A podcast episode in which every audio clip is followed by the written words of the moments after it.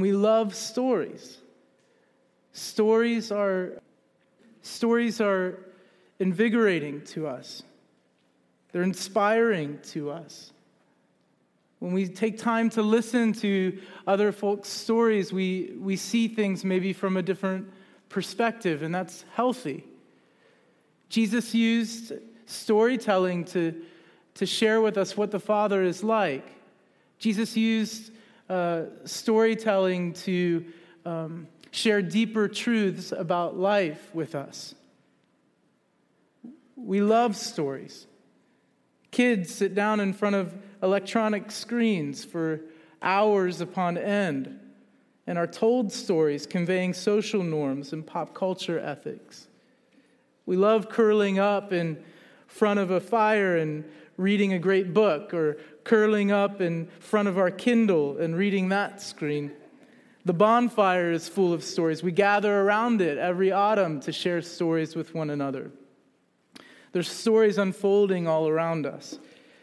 But perhaps the, the greatest story unfolding right now is the story of God. It's God's story. His story has been unfolding forever, from long since before you and I were here, and his story will continue on past when you and I are gone. One of the most encouraging things that anyone's ever said to me uh, during a phone, a phone conversation with a friend, he said, You know what, Eben? In a hundred years, no one is ever going to remember you. now, this may seem a little bit Debbie Downer to you. It's like, no one's going to remember me. Who will give my eulogy? But the fact is, is that it's irrelevant. Isn't that comforting to know that in a, in a hundred years, no one will remember you, but that the story of Jesus will live on f- through eternity and go on long past when we're gone? We're part of that story. We find our place in the story of God, and we, we find that it's going to continue long after we're gone, but we're simply a link in the chain. There's a story he's writing, and we each have a part to play in that story. And his is a story of love, and it's a story of grace. It's a story he's telling about adventure and about risk and about boringness and mundaneness and drudgery. Over the next few weeks, uh, we're going to take a look at that story and how God is weaving us through the loom of grace to create something beautiful. We're going to look at the compelling and beautiful nature of grace and how we can absorb all that we can. We're going to f- journey less on forgiveness of sins, the forgiveness of sins aspect of grace, and more of the favor part of grace. You see, in the American church, we're keen on saying that grace is God's unmerited favor. But don't you find that whenever a preacher talks with you, or whenever you find yourself sitting in a chair, that you find that the focus is more on the unmerited than it is on the favor?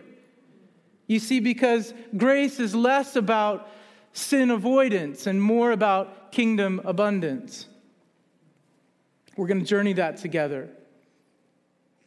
You don't have to be a golf fan to empathize with the plight of Adam Scott. Adam Scott was in the British Open some years ago, and he was on fire the whole day at the tournament. He had four holes left, and he was four strokes up. He, he could have parred those last four holes in his sleep. Everybody in the whole tournament thought he was a shoe, a in. And the camera switches during the broadcast of the British Open to this local workshop where there's a craftsman engraving the first place medal of the British Open. And the craftsman is sitting there and he's engraving the name Adam Scott. Well, no one could have imagined what happened next. Through the course of the next four holes, Adam Scott just blew it. Missed putt after missed putt, wayward shots. And he had a 10 foot putt to sink in the 18th hole to go to playoffs. And he missed it. Adam Scott lost the British Open on that missed shot. And perhaps the most compelling piece of the broadcast was when the camera switched over back to the, the craftsman who was working on that medal. And with a groan, you saw him scratching out the engraving of Adam Scott's name. Many followers of Jesus think of our journey with him in the same exact way that we'll be erased from the medal. We fear that the same is going to happen to us, that the fatal stumble or the ultimate collapse will happen, that the house of cards will all come tumbling down. Might we fall so utterly that God would erase our names? No, He won't. Jesus couldn't be more empathetic. He said, I shall give them eternal life, and they will never lose it or perish throughout the ages. He also said that no one's able to snatch them out of my hand. Jesus promised a new life that can't be forfeited or terminated.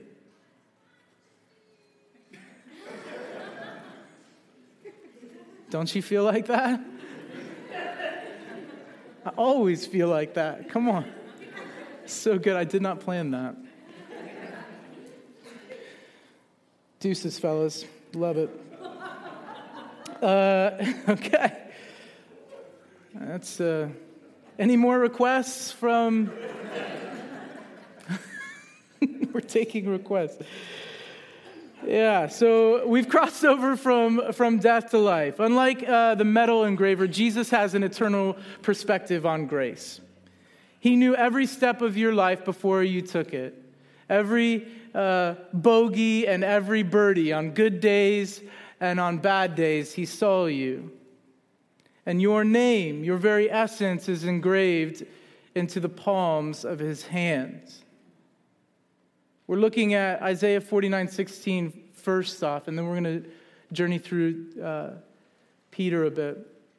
But in the coming weeks, we're going to look at how we belong to the unerasable story of God.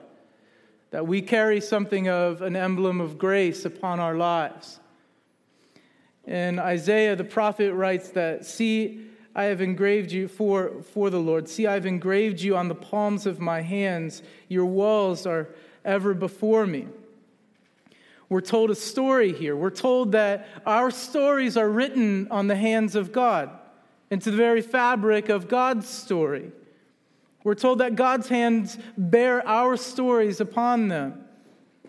It's like, it's almost a bit like Star Wars where it's like God is holding something of an eternal hologram of you in the palm of his hands.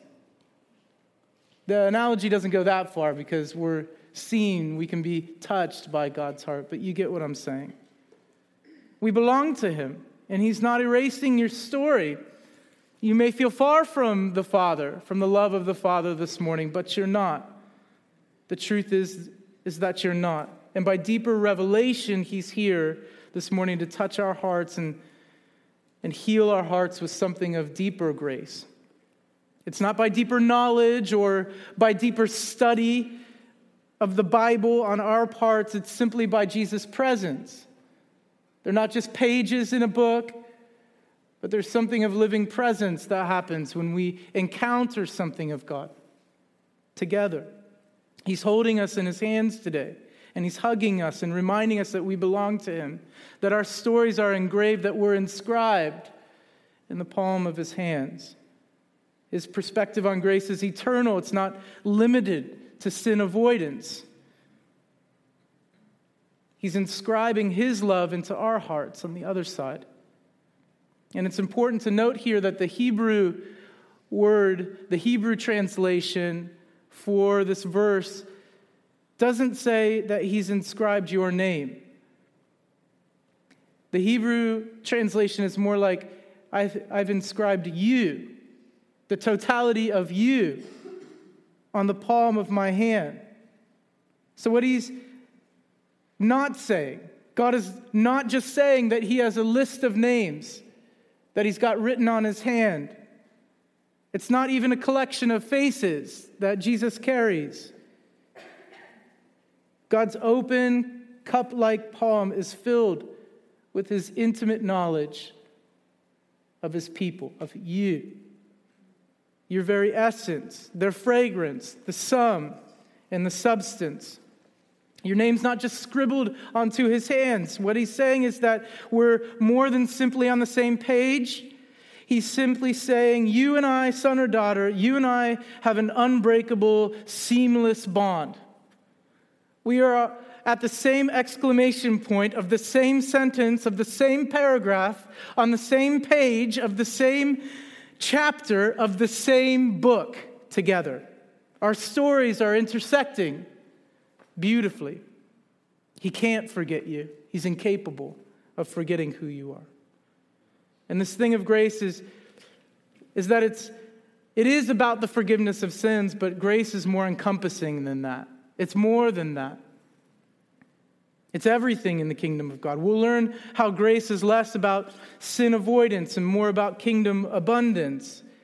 If this is true that we're held in the palm of God, we're not forgotten by Him. And because we're not forgotten, we release creative abundance everywhere we walk. We can't help but release the thing that we carry. If we're inscribed on the palm of God, then you simply walk into a room and you release creative abundance. Why? Because you carry the signature of Jesus. You carry the emblem of grace upon your life. He says, I will never forget you. How could I forget you? He asks. You have been portrayed on the very palm of my hand each time that I look at my palm, hundreds of times a day. I'm refocused upon you. I cannot help but think of you. You are there always before me. He mentions the walls of Jerusalem in Isaiah. Walls are very significant to the ancient Israelites, they symbolize a permanence. You're not going anywhere, you're there in the palm of his hand. He carries you, and you carry him with you. It's more than a one time exchange, more than saying a prayer. It's an ongoing experience of deeper grace. You wear and you cannot help but wear the emblems of grace everywhere you walk. You see, an emblem is something like a family crest. It's an image that carries deep significance. It symbolizes what's happening on the inside of a family or a business. In design terms, if you spoke with a graphic designer, he or she would tell you that a logo type is different from an emblem. A logotype is the words that convey identity, and the emblem is the image that conveys the identity or some deeper meaning. And we know the power of emblems in our society, don't we? The kids see the golden arches long before they see the printed word McDonald's. From five miles away, all of the sudden, from the deep recesses of the minivan, come cries of hunger that fill our ears? Or how is it that when my children were toddlers, from their car seats, they were able to identify that red and white bullseye as a place where many toys are located? And then start asking us if we were on target. I, I get it. Bad joke. I get it. If we were on target to stop the minivan and take a peek inside. When we see the emblem of a bald eagle, we're immediately reminded of the intangible sense of freedom and, and hope and democracy that many feel. But an emblem is, is a striking image that captures our imagination. A logo is powerful, words are powerful and significant, but emblems are striking images that capture our imagination and remind us of a deeper truth. The, the emblem signifies what the word means. It's sort of like how John says in, in the first chapter of John the word, the logos, that's why we call logos logos. Logos, they come from the Greek word logos. The word, Jesus, was made flesh. Another way to say it is that the logo became an emblem. The Word became flesh. An emblem is relational, it's a raised relief, it's cut in stone, it's sewn in thread. In many cases, an emblem is something you not only see, but something you can touch and hold and distribute. It's, it's an image that reveals a deeper lesson. Grace is something like this. We carry it with us everywhere we go. There's something of creative abundance that's released through us as we live in it. It's transformative, it's transferable, it's distinctive, and it's inexhaustible. There's always more grace to give away. Grace is not about wearing the emblem on a Christian t shirt or a bumper sticker. It's the effervescence of your smile that you bring as you meet with friends. It's the peace that others encounter when they come into contact with you. There's something about that guy. What is it? There's something about that gal. When I meet with her, there's, there's a sense of peace in her. She's going through all of these challenges in life, but she doesn't seem to be fazed. Peace that passes all understanding. You carry the emblems of grace with you wherever you walk.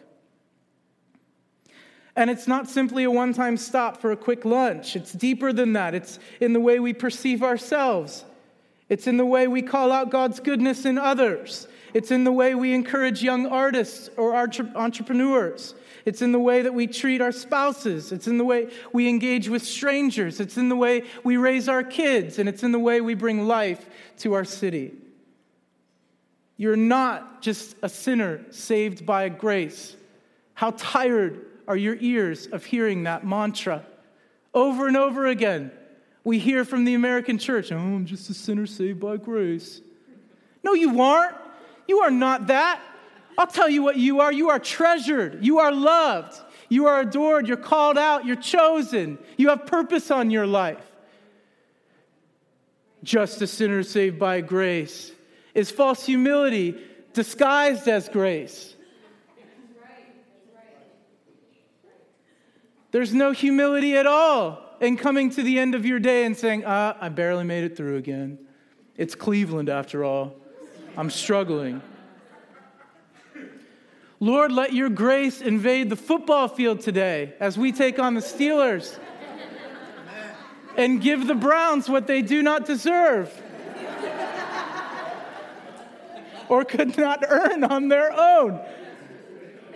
We're going to fight for every yard. Oh, it's a grace. Every yard is a grace at this point. We love you, Johnny Manziel.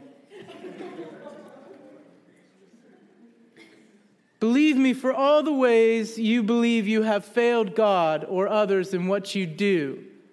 There are infinite more ways you have made God and others smile in who you are. Let me say that again. In all of the ways you believe you have failed God and others by what you do, there are infinite more ways that you bring a smile to Jesus' face simply in, and others' faces simply by who you are. And that's the truth. If you were to stack up your sins against the smiles you bring to Jesus, the sins would pale in comparison. That's how much He loves you and I. In grace, it's not about sin avoidance, it's about kingdom abundance. Mercy triumphs over judgment. Grace transforms entitlement. Grace, His grace, is beyond beautiful, and that's what we want to get at during these next few weeks together. Why don't you join me in praying? Father, we pray that we would um, continue to um, sense and be aware of your presence throughout, not just today, not just a quick fix, God. We're, we're after a cure. We're after a cure. And we know, Father, that you are generous and that you give and you give. I thank you, God, for your faithfulness to this group of people. Will you continue to show your faithfulness to us through everyday moments where your story unfolds through us? We ask that um, some would come into relationship with you today that you would breathe fresh on dreams and creative minds.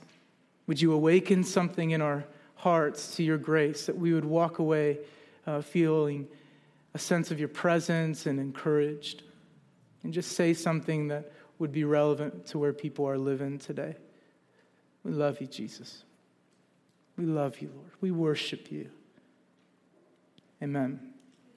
Okay, we're going to be in 2 Peter, if you wanted to turn with me there. 2 Peter, remember this is uh, 2 Peter 1. Remember, this is Peter who's writing. Peter, the one who disowns Jesus. Peter, the one who wants nothing to do, says, I don't know the man. And also Peter, the one who hangs upside down on a cross at the end of his life. This is the Peter who's writing this letter.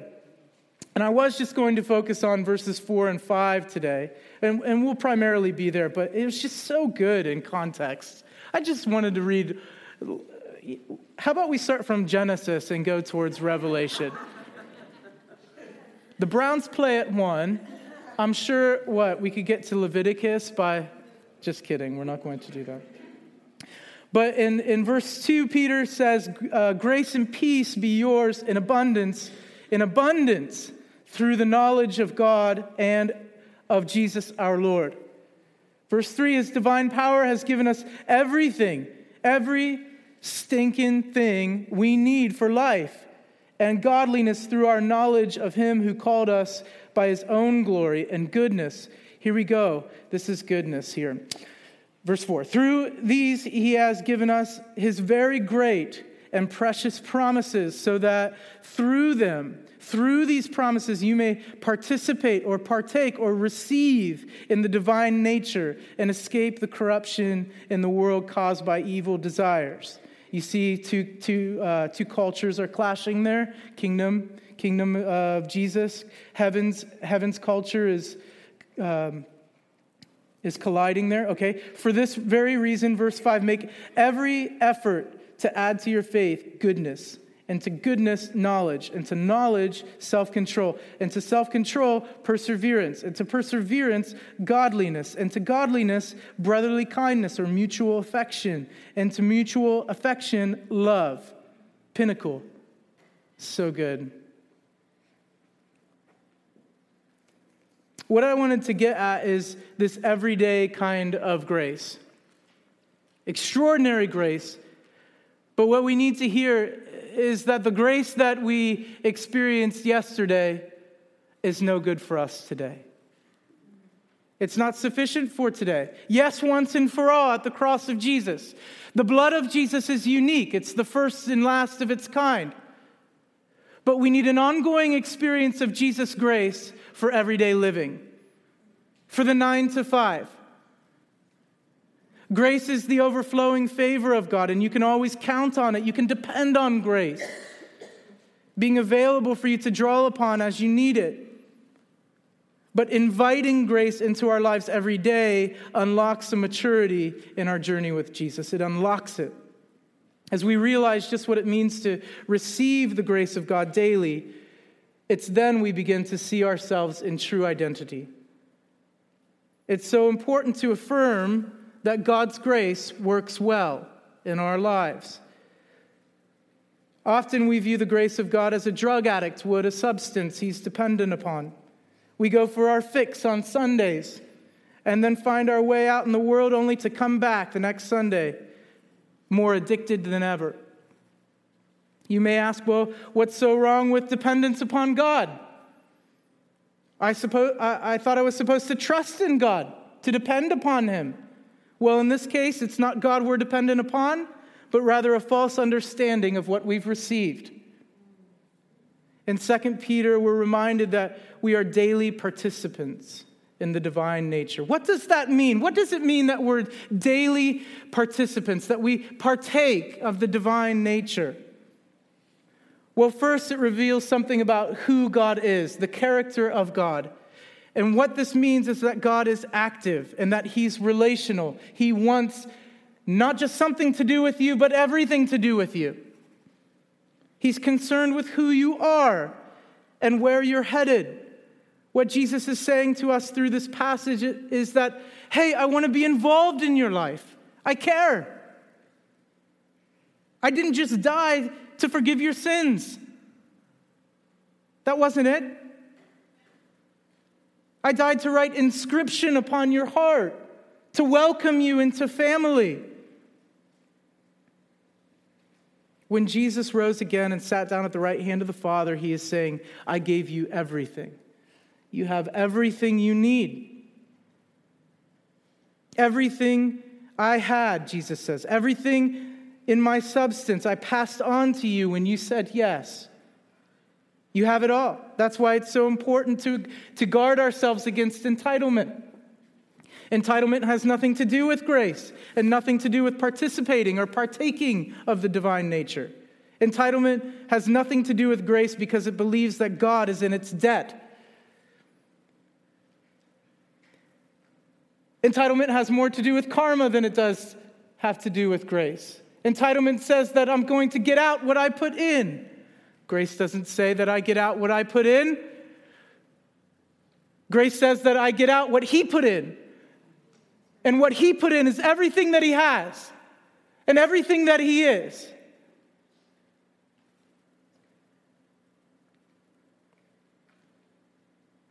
Grace in participating in the divine nature means that everything, every single little thing is a gift that's coming down from the Father of lights. It realizes that God is not in our debt, and yet at the same time, He hasn't forgotten about us. Partaking of the divine nature means that our Heavenly Father hasn't cut us off without a penny. It's not who He is. He's generous. Partaking in the divine nature means that it, He can never be exhausted for resource. And that it's not really humility at all to say, well, I just barely got through today. That doesn't sound like the heart of one who really knows their identity, who really knows that they are a son or daughter, dearly loved, that the Father has lavished his love upon. There's so much hope in saying what Peter's saying here that you possess, in verse 4, that you possess very great and precious promises. That you've grabbed hold of the promises. There's so much hope in saying that. When we say that, we can face each day with confidence and trust, and that the Father always comes through on his promises. He always keeps his word, he always tells the truth. He's the only one who can say always. He always tells the truth because he is the truth. The Father always makes good. He's the only one who promises us the moon and delivers. God always keeps his promises. Well, what has God promised us? I'm so glad that you ask. Let me run through a list of what God has promised us. He's promised us, first and foremost, never to leave us or forsake us. And again, Jesus says, I'm with you even to the end of the age. In John, he says he promised to remain in us. He promised us in Isaiah that he will keep us in perfect peace if our mind is stayed upon him. He promised that you, you, you, you, you, you will do even greater things than Jesus did because Jesus went to the Father. Even greater things he promised that you would do. He also promised us that we'd have trouble in this world. He also promised us peace and right relationship with God. He promised us access into grace. He promised that we are no longer condemned. We're not viewed like that. He promised that He will teach us how to pray. And He promised us that He will help us to pray. He promised that nothing will separate you or I from the love of God. He promised that all things work together for our good. He promised to comfort me when I'm downcast. He promised that He would never lie to me. He promised that He is going to prepare a place for me. He promised to make His home inside of my heart. He promised these things daily and he continues to make good on his promise one after one and again and again. He's faithful to his promise. That's why the rainbows in the sky daily, the promise and power and purpose of God is ours. We possess the promise of God. You and I are wealthy indeed. So, why do I remind us that we are partakers, that we participate in the divine nature? Well, the truth is that we, as the church, have overtalked about what sin takes away. and under talked about what the Spirit has put in us. In the church, we've over talked about what sin takes away and under talked about what the Spirit has put in us. Partaking in the divine nature of Christ means that self pity has no more room to sit on the throne of your life. You see, because self pity operates in, in the camp of the enemy. Self pity operates under the, the language of complaint or the language of entitlement.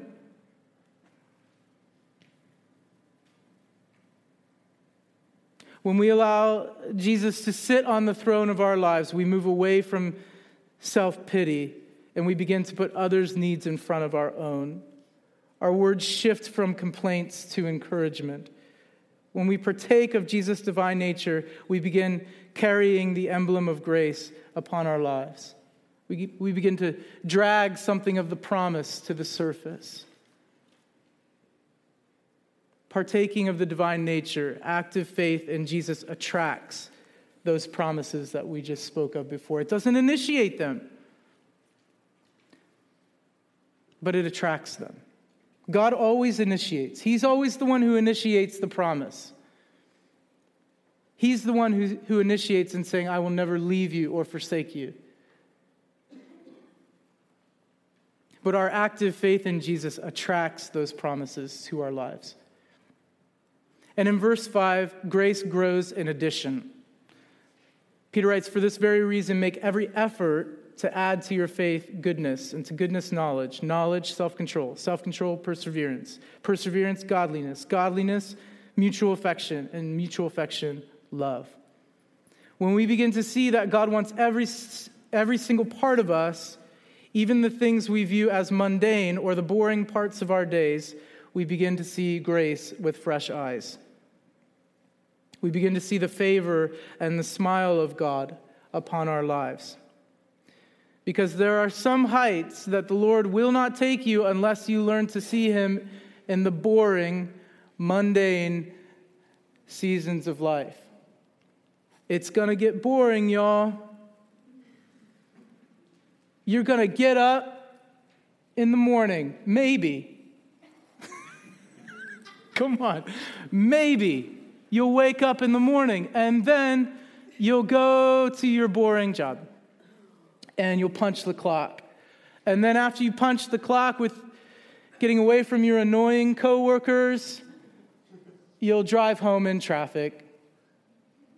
Dang. Then you'll get home. And your wife and kids will be there. Now, I don't know what it's like for you guys. My wife and kids are amazing, but and then you'll solve a fight or two between your nine and six year old.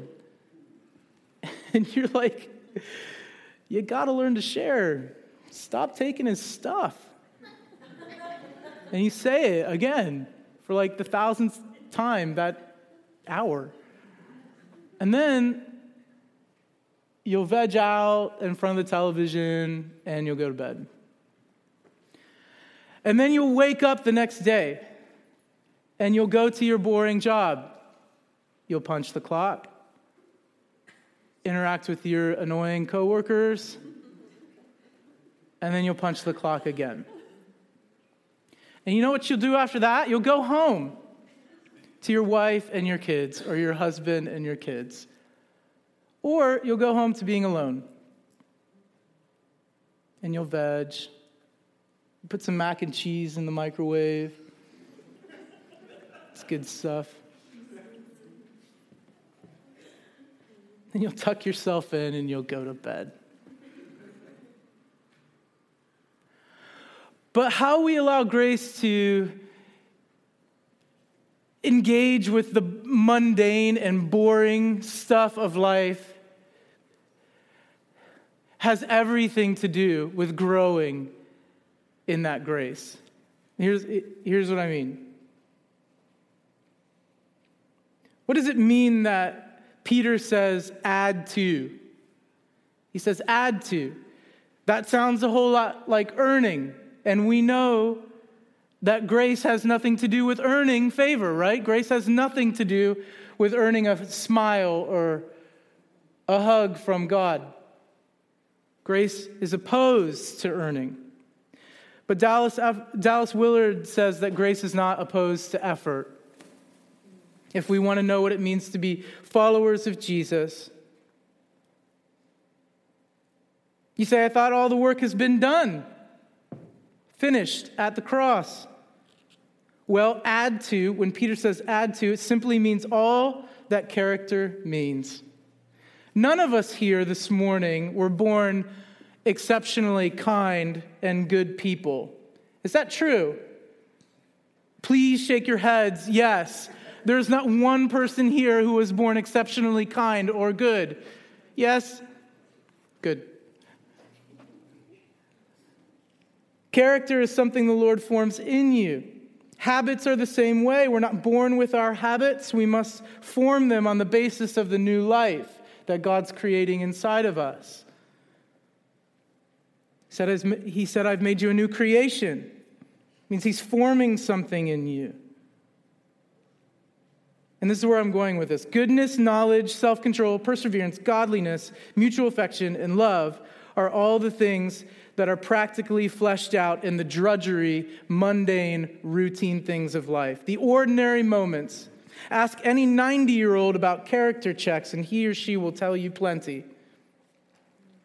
You see, we're not meant to live Facebook super sparkly lives. You know, the 1950s world of Facebook and social media, where everybody's kids are doing well and everyone looks like a rock star, and you get little thumbs up and blue stars and red hearts and whatever you get. We're not meant to live super sparkly lives. Are you aware of this? Please say yes again. We're called to be the common stuff, the common stuff of ordinary life, exhibiting the marvel of the grace of God. It's the grace of God that I'm up here before you. If you would have talked to my friends like 12, 13 years ago, you know, the ones who were giving me drugs for free and getting me high all the time, and not to say that I'm a victim, I willingly went. I wanted to feel good. If you were to tell them that I'm sharing the love of God with a group of people, they would have laughed at you and called you foolish. There's no way. Eben, are you serious? That drug addict? Him?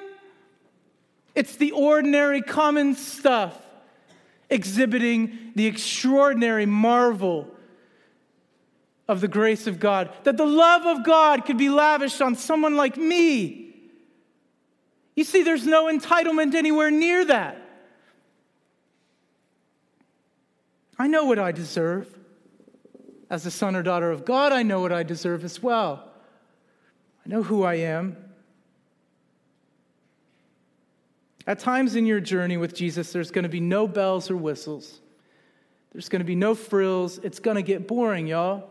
You're going to come to church Sunday after Sunday and sing the same stinking songs and you're going to sit in those chairs and get your fix, and then you're going to walk out that door hoping that it's enough to last you through the next Sunday. And that ain't grace.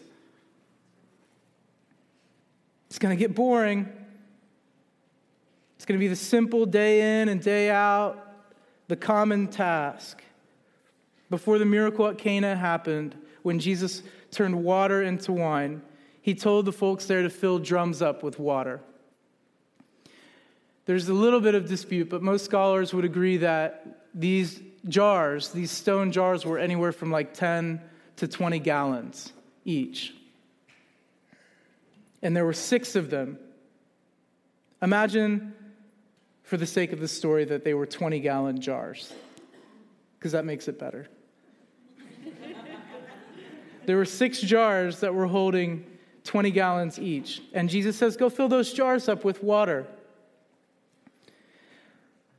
Now, maybe one of the smart workers would have gathered that, oh, we've run out of wine, and Jesus wants us to start filling up these stone jars with water. But some of the other workers were just getting water. See where I'm going with this yet? Can you imagine how many times those workers went to the riverbank or the well and scooped up water